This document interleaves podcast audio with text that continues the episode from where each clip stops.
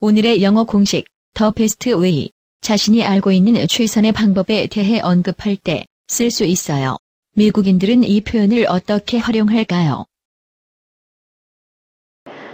Good practice for writing is you have to create something as a habit.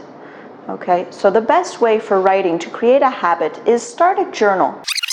So the best way for writing to create a habit is start a journal. So the best way for writing to create a habit is start a journal. I think that it's important to give money to charities and to people that need help, but I don't think the best way to do it is to give it to individuals on the street. But I don't think the best way to do it is to give it to individuals on the street. But I don't think the best way to do it is to give it to individuals on the street. Form a study group with your classmates. If you need to, seek help from your professor. That's the best way to get a high score.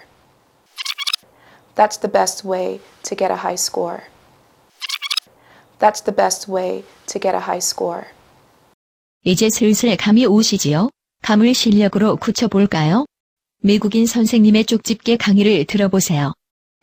You want to use this pattern to say to someone, I suggest taking this path. And it's a suggestion. You're not telling them that it's necessarily the right way or the wrong way. You're just saying, I see that you would be better off if you did it like this. 그럼 다시 한번 미국인들의 인터뷰를 들어볼까요? So the best way for writing to create a habit is start a journal. So the best way for writing to create a habit is start a journal. But I don't think the best way to do it is to give it to individuals on the street. But I don't think the best way to do it is to give it to individuals on the street.